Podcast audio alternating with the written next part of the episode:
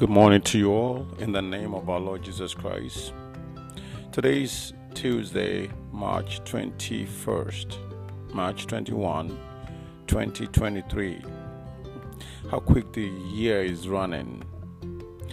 Well, I am still on the journey of um, lessons learned here on earth, or should I say, lesson lessons that is passed on from our elders.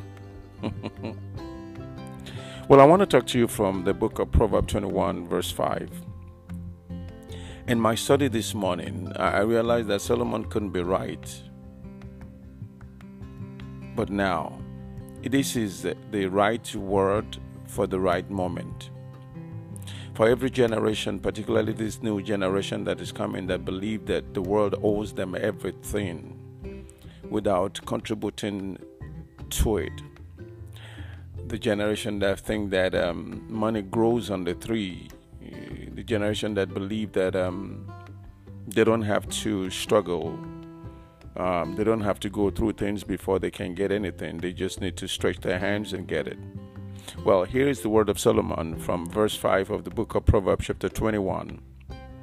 Solomon says, The thoughts of the diligent tend only to plenteous. The thoughts of the diligent tend only to plenteous. But everyone, but everyone that is hasty only to want. You know, the way to be rich in life is not an easy road the way to live successfully in life is a rough road that sometimes brings a very rough beginning that may that may completely just turn you off and say, you know what, I, I can't do this anymore. If we want to live plentifully and comfortably in this world, if you want things to be right for us, if we want to be successful in anything, I mean, there are things that we have to do, there are laws that we have to obey. We must be diligent in our business. I mean, diligent in our business. And we must not shrink from the toil and trouble of it because there will be toil and trouble ahead of us. We must not shrink, we must not run back, we must not suspend the journey because of those toils and troubles. But we must prosecute it closely, improving all advantages and opportunities for it, and doing what we do with all our might, with all our strength.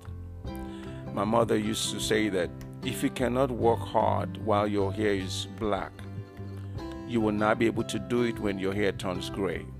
Meaning, when we get to an age in life, our strength decreases. Oh, yeah. Oh, yeah. I don't care what you think of it you can be at the age of uh, 50 and tend to do what uh, a 17 year old can do. There's, there's just, um, I'm not saying you can't achieve anything late in life, but there are things you cannot do.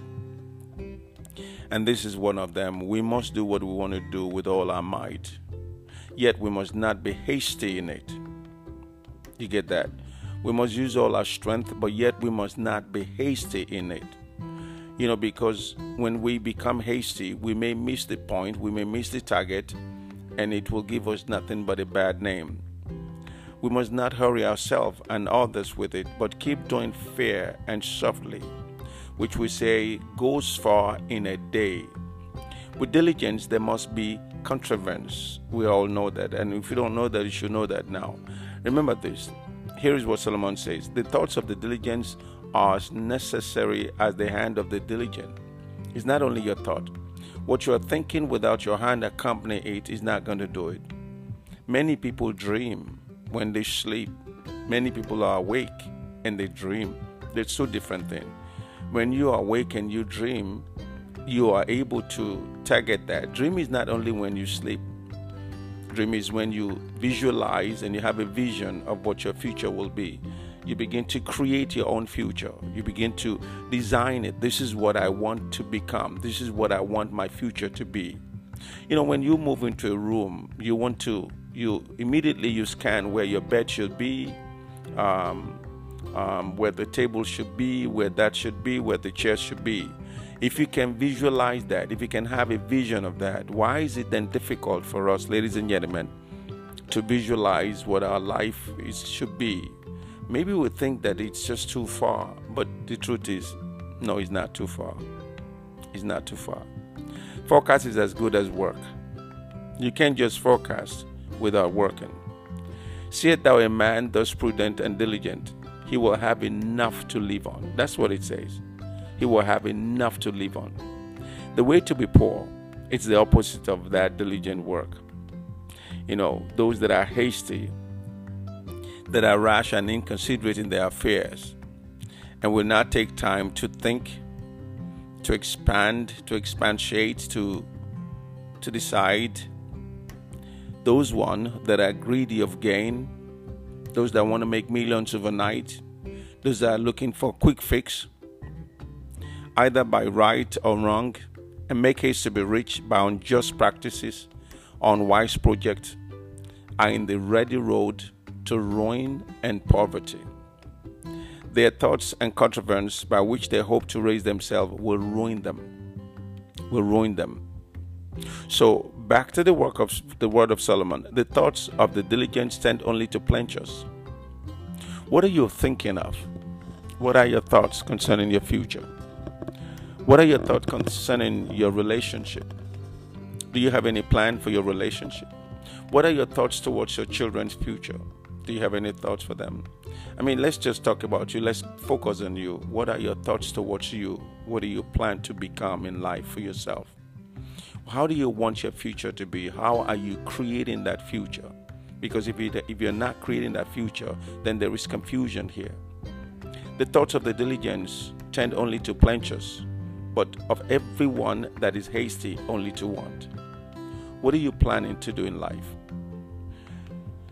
Listen, I said it before and I'm going to say it again. Everything that we need is being given to us by God. What I love most about what God has done for us is that He blesses us from the get go. Because there's some of us that are ready to just be, you know, be rich through the words of our mouth, but not through the hand, through the works of our hand. If you go back to the verse 6 of the same book of Proverbs 21, it says, The getting of treasures by lying tongue is a vanity tossed to and fro, and them that seek death. So anything that you you acquire by means of lies, um, if you try to enrich yourself by some form of dishonest practices, by either oppressing or overreaching those with whom they deal, by, by some form of a false witness bearing, or by fraudulent contracts of those that make no scruples of lying when there is anything to be got by it. They may perhaps heap up treasures and be rich and become straight and, and, and tell you that I work hard for this, but they will not meet with the satisfaction they expect. It is not always going to be like that. No. It is a vanity tossed to and fro. It will it will be disappointment and vexation of spirit to them. They will not have the comfort of it. Nor can they put any confidence in it, but will perpetually uneasy. It will be tossed to and fro by their own conscience and by the senses of man. Whatever you are going to do, don't be in a haste to be rich. Don't don't do it because you, you will not enjoy it. Money is not the end of the road. Money will buy you a good bed, but it can't buy you a good sleep. Money will buy you a good medicine, but it's not going to buy you a healing. I'm sure you can say that over and over again. Money can buy you all kinds of things in life, but it cannot buy you peace. Solomon a man of wisdom, a man of knowledge, makes us to understand this. That whatever it is that we want to have in life or that we got in life that is not that is not from God, there are consequences for it. Mm. No wonder. The great gain is that which comes from God. And it's God that bless without any kind of a pain. Trust in God and trust in your handwork. Trust your thoughts, and keep on moving. This life, this only life you have, is yours. Don't mess it up. Do what you can do to get yourself up to where you want to be and help anyone around you as you can be able to help them. May God bless you. May God keep you. May God cause his face to brightly shine on you. Good morning to you and thank you for listening.